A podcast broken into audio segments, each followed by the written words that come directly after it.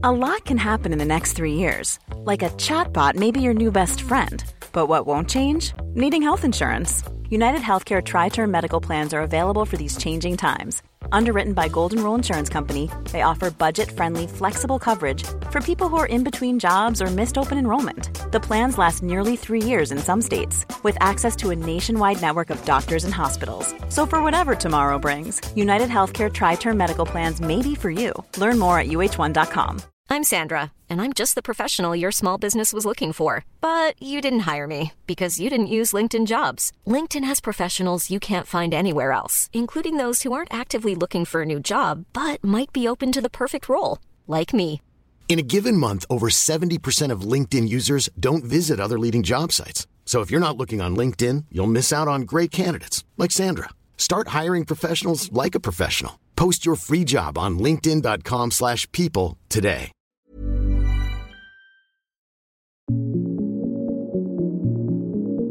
Hello and welcome, fellow time travellers. I salute you one and all as we race towards the summit of season one. And yes, there is going to be a season two, thank the Lord. Something similar, uh, but on a broader canvas. Anyway, more on that next week. First off, I need and want to say a big, big thank you to everyone who's signed up to my Patreon site. Your help and support makes this podcast series possible. So thank you, and I do appreciate it, and I mean that sincerely. If you're not a member yet and you want to join, simply go to patreon.com and search for me by name, Neil Oliver, and sign up. Every week you get an exclusive video. I film it here at my home in Stirling, and the videos are an eclectic mix. They're about how history and the present day collide and inform each other. History and comment, I suppose you could say in summary, and there's a touch of my philosophy of life thrown in for good measure, whether you want it or not. Right now, it's time for this week's love letter to the British Isles as we discover dark secrets beneath the floor of one of Britain's most iconic buildings. Cue the music.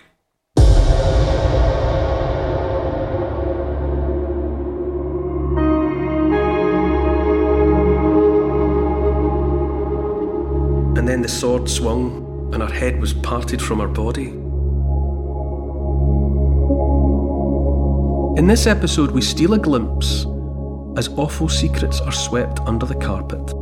A mighty fortress almost a thousand years old, dwarfed by a thriving modern metropolis of steel and glass. Now it's spick, span, and perfectly welcoming, but once it was a place to dread. Queen Anne Boleyn's head was severed with a sword here. Lords, ladies, and all manner of folk met savage ends behind its walls. All in all, it's a window into how we used to live and a mark of how much we've changed. I'm stepping out across Britain to discover 100 remarkable places that have shaped you, me, and the whole world. I'm Neil Oliver, and this is my love letter to the British Isles.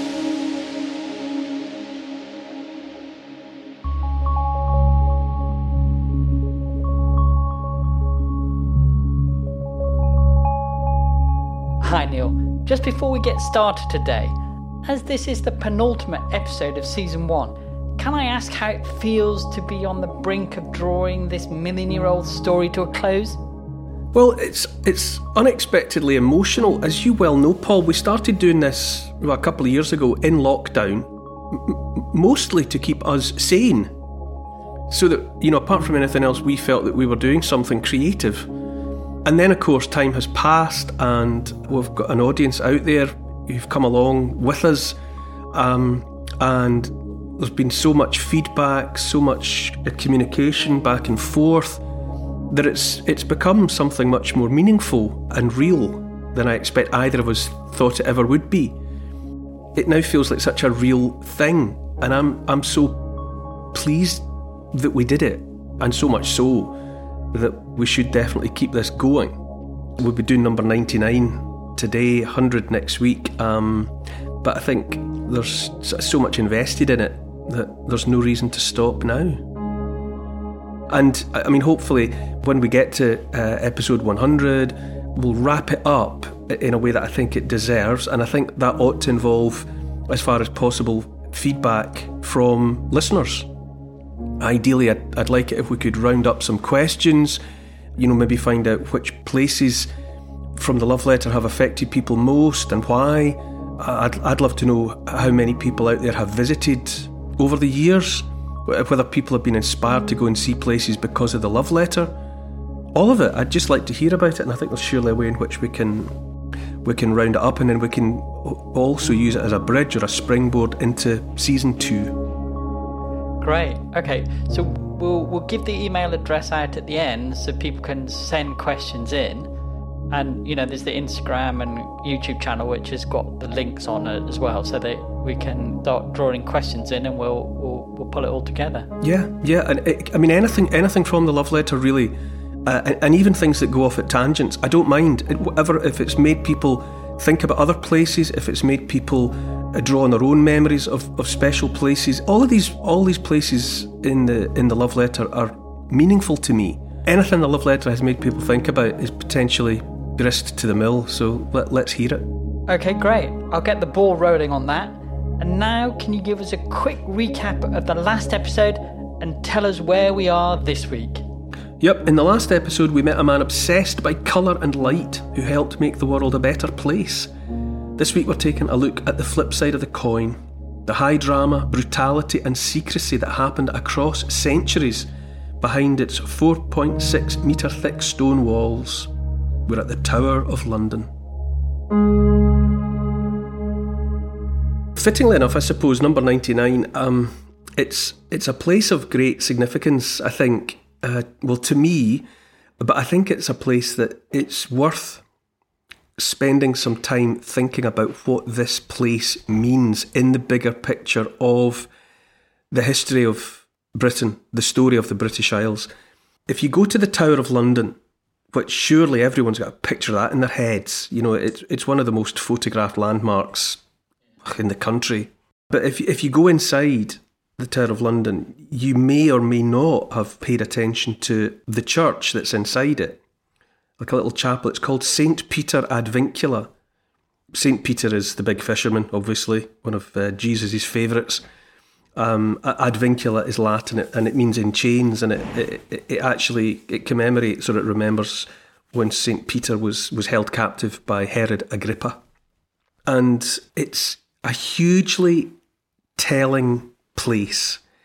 It's small in terms of its physical dimensions, if you were just to put your head round the door and look inside, it's just a it's just a church. Like the rest of the Tower of London, it's beautifully kept. You know, the Tower of London is is beautifully maintained. I mean, for something that's you know whatever a thousand years old, it looks brand new. It uh, does look brand new. it? it? does, and uh, I'm always struck by how perfect it looks, uh, which is a great testament to the to the people that are looking after it. But if you pause to to find out a, a little bit more about it, St Peter ad Vincula inside the Tower of London, it's a central point. It's like a, a, a singularity, I think, in the story of the British Isles. But we'll get to it.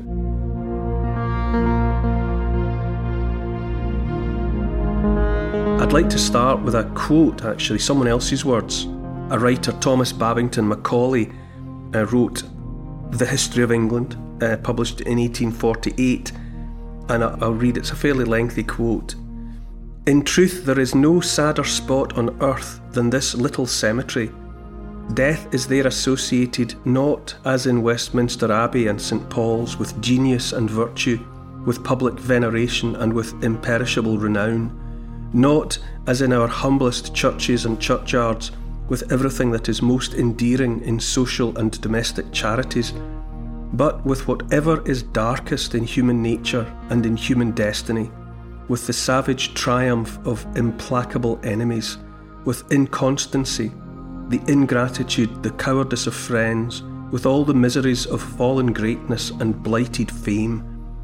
Thither have been carried through successive ages by the rude hands of jailers, without one mourner following, the bleeding relics of men who had been the captains of armies the leaders of parties, the oracles of senates, and the ornaments of courts.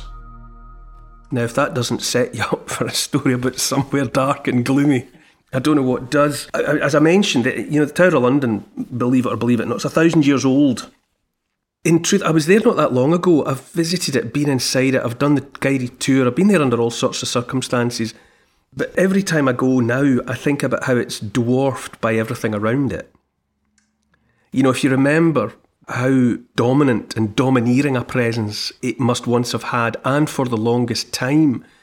But of course, now it's setting down by the River Thames. There's all these enormous glass and steel towers in its vicinity that dwarf it completely, so that the context for the Tower of London is all wrong. You know, to the extent that I think it looks like a toy in a funny sort of way. I had a, I had a, a little toy fort when I was a wee boy. You know, it was made of you know painted cardboard, really painted plywood, with a turret, and there's a little push button where you could make a light come on behind a little red plastic window, and and I had soldiers that I could put on the battlements. And every time I see the Tower of London now, it reminds me of that plaything of mine. It just doesn't look real. Ironically, I think it's partly because it's so well looked after that what was once a moat that would have been filled with water from the river is empty now. So you've just got this grassy, banked gutter, really. And the grass is perfectly manicured. The masonry is beautifully maintained. There's lots of towers, and all the towers have these fussy black lead caps on them. They look quite cute. They're quite kitsch to my eyes. So that if you were if you were to encounter the Tower of London without any backstory, if you just arrived in London and you didn't know anything about it, you would get no sense of the reality of what the Tower of London was all about. You have to go inside and hear the story before it would dawn on you what this place really was, what it really meant, what it still means.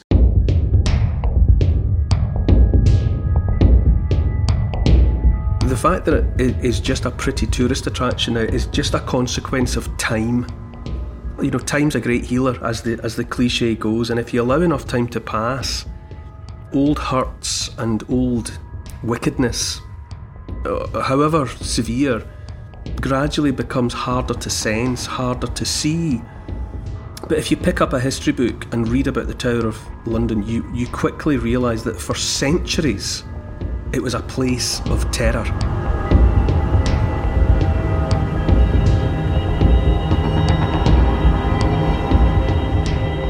the last place anyone wanted to get taken was the Tower of London.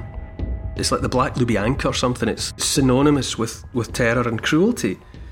And it's such a mistake, really, to underestimate it on account of the way that it appears now, which is largely as a, as a tourist attraction. When you go inside, it's on a nice day, especially, you know, it's full of laughing kids and people with sunglasses on and people just strolling around. And it can be hard to get to the heart of the matter. But I think it's so important. And to some extent, you have to carry it inside. You have to carry the knowledge of the place in there with you.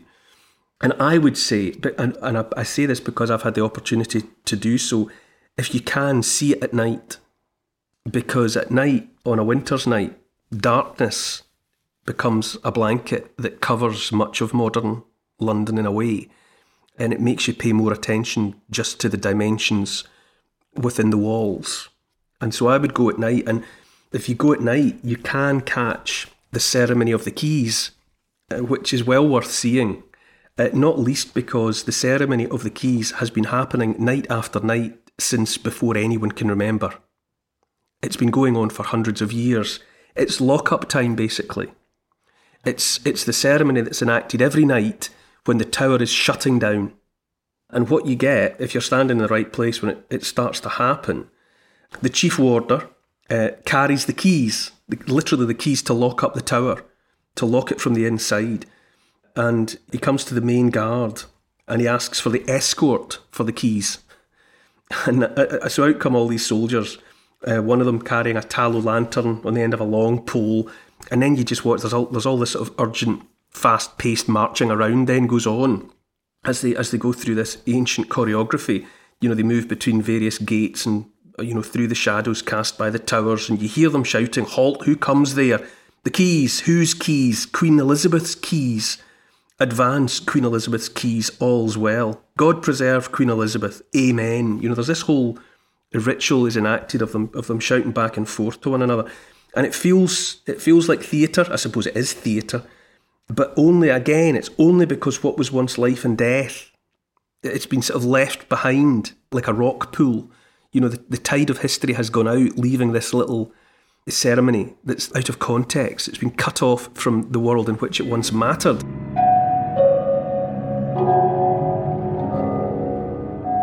I was there one night for a do. You know, I was there for a dinner in the in the Tower of London, and I had to do a wee talk and say a few words, that kind of thing. Uh, and it was it was quite the feeling to be in there after hours, when the rest of the world was was locked out. And in the darkness, in the darkness, when you know about the Tower of London, the old power of the place starts to come back. You know, it's haunted by memories, the tower, and you see it in the darkness, and it just it still has the power.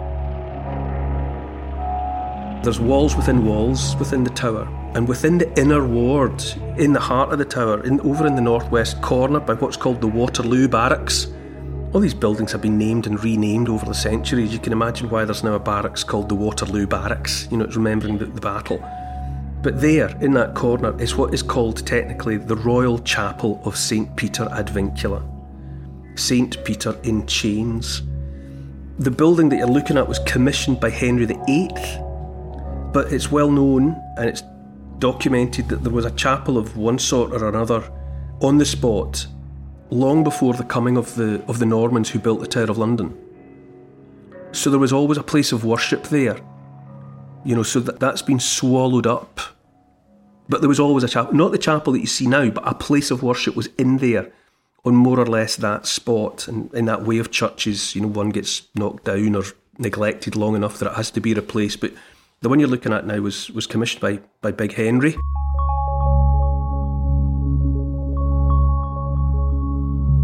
By the time of Queen Victoria, it was falling apart. She, and she ordered a renovation. The, the, building of the of the chapel was was neglected. Amongst other things, the floor. There's old illustrations actually. There's old etchings and drawings of the place in its uh, in its decrepitude, and you, the floor was all sagging the boards were slumping into cavities beneath. You know, so there were spaces underneath the floor, and everything was sort of subsiding into them. It's amazing that it was forgotten. Yeah, I mean, I think we live in a we've we have lived in a time where ancient buildings, a lot of them are maintained. They're identified as you know important and they're looked after, but you don't have to go that far back into the past to find these places going through periods of neglect when there isn't money in the coffers, if times are tight and budgets are stretched and money has to go elsewhere, you know, these places go through have gone through periods of falling down. they didn't they, they haven't always been the tower has not always been maintained in the perjink way that it is now. What's been restored has paid attention to what was there and what could be saved was saved. The roof beams of chestnut wood were hidden behind plaster that was all stained and crumbling. Thomas Babington Macaulay, who, who was the, the writer of the quote that we, we began this, he lamented the barbarous stupidity which has transformed this interesting little church into the likeness of a meeting house in a manufacturing town, which gives you a good sense of its appearance after a long period of neglect. Queen Victoria insisted that the place be restored, and it was. Now, it's beautifully looked after, but there's no concealing what, what St Peter ad Vincula was and why it's notorious. I think the simplest way I can express it is to say that it's a shallow grave. It's the little cemetery that Macaulay was referring to, and underneath the floor, in a plot just six yards before, right in front of the high altar, underneath the floor, are the remains of 15 of the great and the good of the land.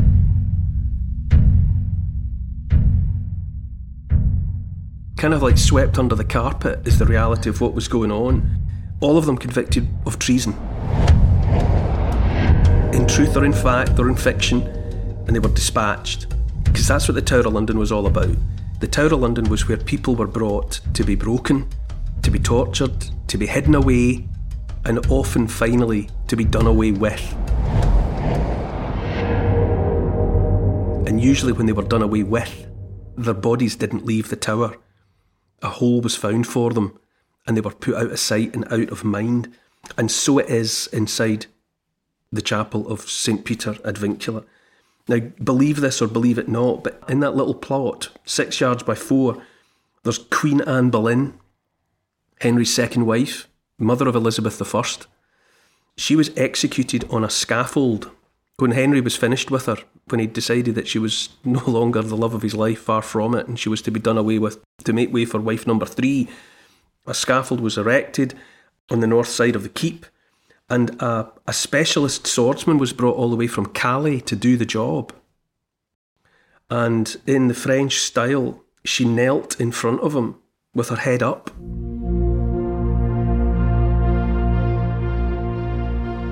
Pause for a moment and think about that. You know, Anne Boleyn at that time was a young woman. She was the mother of a little girl who would go on to be Queen Bess, good Queen Bess, England's most significant female monarch, you would say.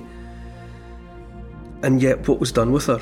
You know, she was made to kneel on a scaffold with her head up and either a bag on her head or a blindfold in no small part so that the people doing away with her didn't have to look her in the eye. And then the sword swung and her head was parted from her body. A head's a severed head's a heavy thing. It lands with quite a thump. Heavy as a bowling ball. Hard to pick up if you're only using the hair. You know, it's quite a heft to it. And her head landed on straw that had been spread to soak up the to soak up the blood. And then without ceremony and much respect, and while her ladies in waiting wept in horror, her body and her severed head were bundled together and placed not into a coffin, but inside a chest of elm wood that had previously been used for storing longbows. She wasn't even put in a coffin. So her body was put in and then her head was put in beside her. Eh, so in that in that repurposed box, the mother of Queen Elizabeth I was was quickly set into a space in that little rectangle in front of the altar and dirt kicked in upon her. Imagine Anne Boleyn. That's how she ended. That's the end of that story.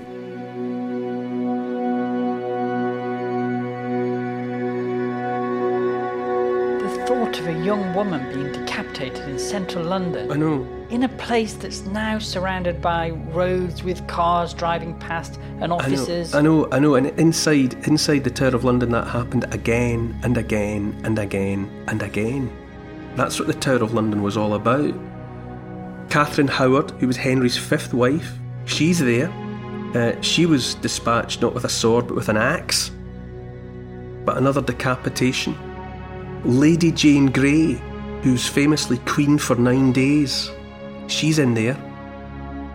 Close by is her father in law, John Dudley, the Duke of Northumberland. He was a powerful player in court, and his machinations around Lady Jane are led to her being dispatched. Uh, Lady Jane Grey's father, Henry Grey, 1st Duke of Suffolk, he's in there, all parted from their heads. On and on goes the roll call. St Thomas More, he's there. Robert Devereux, Earl of Essex and, and a sometime favourite of Queen Elizabeth, he's in there. They're all in that same little patch of ground. You walk up the, the nave of the little chapel and you and you look at this you look at the stones, the flagstones that are there, and these fifteen are under there. Anne Boleyn, Catherine Howard, Sir Thomas More, they're all just bundled into this place. Famously, the Scots get everywhere, and there's a few of them in St Peter's in that same space. Or if they're not exactly in the same hole, they're, they're nearby. There are four Jacobite lords whose luck ran out, namely William Boyd, 4th Earl of Kilmarnock, George Mackenzie, the 3rd Earl of Cromarty, Arthur Elphinstone, the Lord Balmerino, and finally the guy they called the Fox, Simon Fraser, Lord Lovat, uh, and in 1747, when he was done away with, he's gone down in history as the last man beheaded in Britain. But these are all headless people. These are all people that were done away with with the sword and the axe.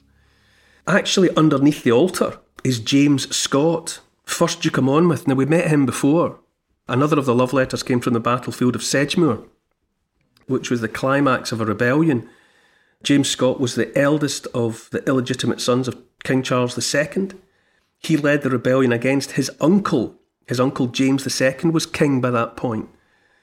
Uh, that was in 1685. And he was captured close by the battlefield of Sedgemoor and dragged to London and executed on Tower Hill. The axe was wielded that day by Jack Ketch, who either through clumsiness or cruelty needed five blows of the axe to part James's head from his body. So a, a messy butchery.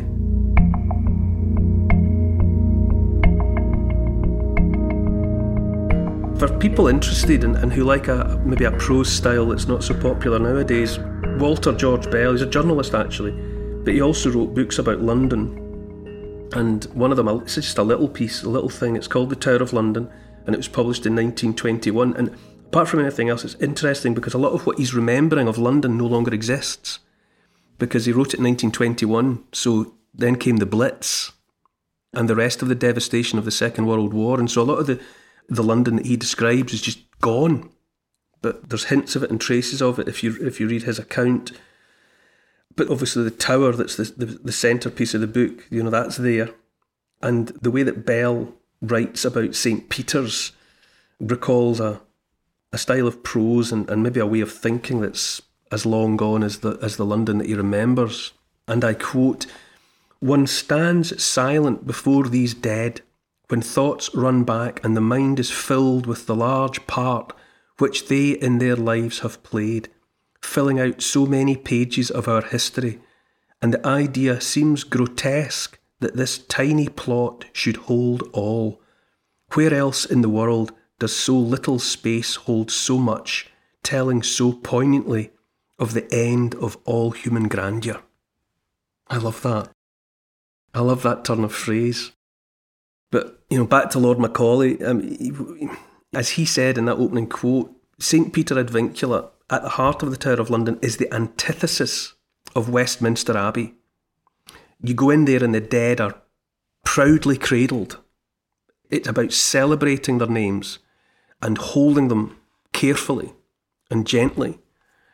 Uh, but behind the walls of the Tower of London is the other side of London, and in some ways, it's the other side of us because in there, in the shadows, at night, and even in the daylight, there's a palpable remnant of the cruelty of the past. And I would urge anyone that goes to the tower. The tower's fantastic. It's, a, it's, an, it's, it's you spend a day there, being guided around it. There's so much history. So much of British history has passed through that nexus. But make your way to St Peter's and stand outside even and if you've got the stomach for it, go inside and make your way to the, the marble tiles in front of the, the altar and know and know that beneath them is the savagery that's part of our past.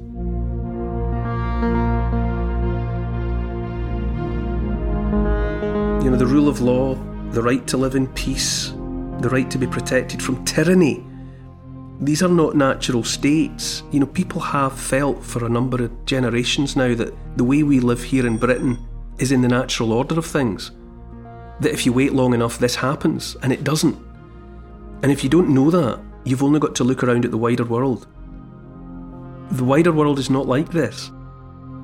There's a handful of countries where you could have even an outside chance of a life such that we have been able to lead here and the rest of it is run by gangsters and criminals and thugs. And it's important when you live in peace to remember that peace is not natural. And to take for granted what we have had here is a grievous mistake. And I feel that very strongly at the moment. We are seeing the rise of tyrannies. Pay attention to the ways in which the peace and the rights that we have had are easily taken away. We, we got to where we are at the end of a long, bloody road. We've seen it in the love letter. We've been at battlefields. We've talked about wars. We've talked about dictatorial kings and queens and their ways of doing things. You don't have to reach too far back into history, really, to find predecessors and ancestors who smelt the blood spilt by the butcher's axe in places like the Tower of London. And the way back to that way of being, that way of living, is straight and well laid and easily taken. If you don't pay attention, you could absent mindedly join the slip road that leads you onto the motorway that takes you to that kind of way of living and that way of being. And there's a great line about I wear a suit of armour made only of my mistakes. Our way of being is the product of us having learned the lessons of bad times and things done by bad people. But because we did learn the lessons, we made it into the way of life that has been here in this archipelago for just a few generations. It is the product of learning from mistakes, but if you forget the mistakes, you just make them again. And it's so important, and that's why a place like that's why a place like St Peter ad Vincula inside the Tower of London is worth paying attention to because it's a reminder. It's a reminder that what still happens every day in other parts of the world, well, we did it too. It used to happen here. And it's only been not happening for the blink of an eye.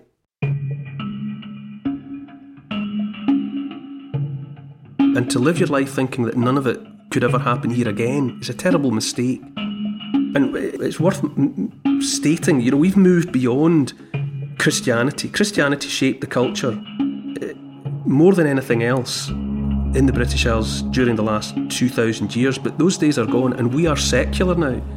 Ours is a secular society, a secular civilization, and so we are blown in the wind of political cant. We're at the mercy of politicians all the time because there is no underpinning ideology such as Christianity. That's gone now. It's political ideologies that, that govern our fates. And the order that we still enjoy is taken for granted by too many of us. And it's so important to remember that it's basically built on top of the agony of our past. And you can't freewheel. The act of maintaining what we have is an action. It has to be something that is done consciously, mindfully, every moment of every day. As a society, if we want to continue living the way we have been living, we have to remember how this happened and we have to maintain it every day. So you go to the Tower of London and you step inside St Peter ad Vincula and you think about the way it used to be here, just over the hill into history. And you think, if you don't want that to come again, pay attention.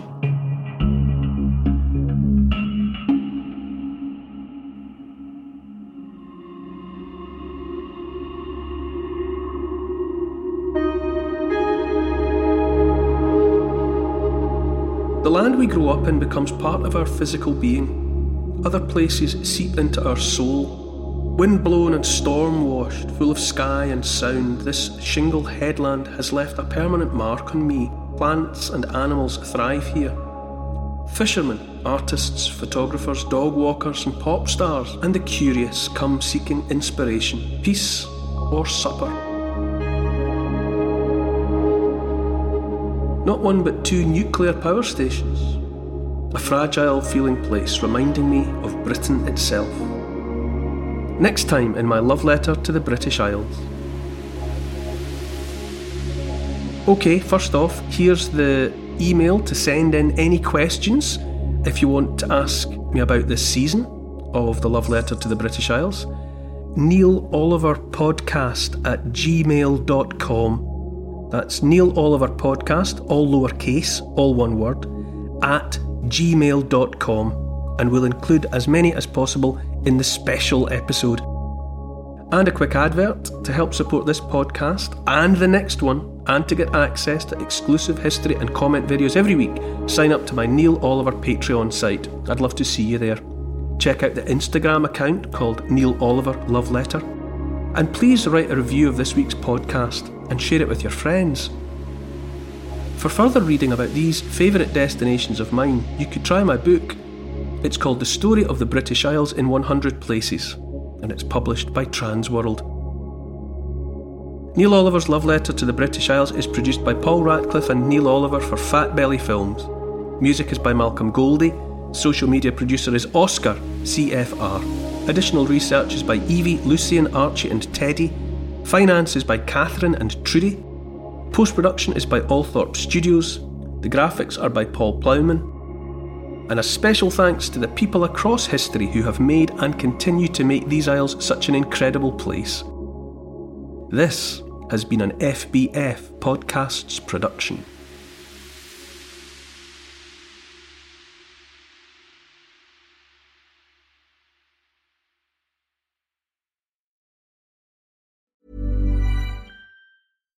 Deserves the best, and there's no better place to shop for Mother's Day than Whole Foods Market. They're your destination for unbeatable savings, from premium gifts to show-stopping flowers and irresistible desserts. Start by saving 33% with Prime on all body care and candles. Then get a 15-stem bunch of tulips for just $9.99 each with Prime. Round out Mom's menu with festive rosé, irresistible berry chantilly cake, and more special treats. Come celebrate Mother's Day at Whole Foods Market.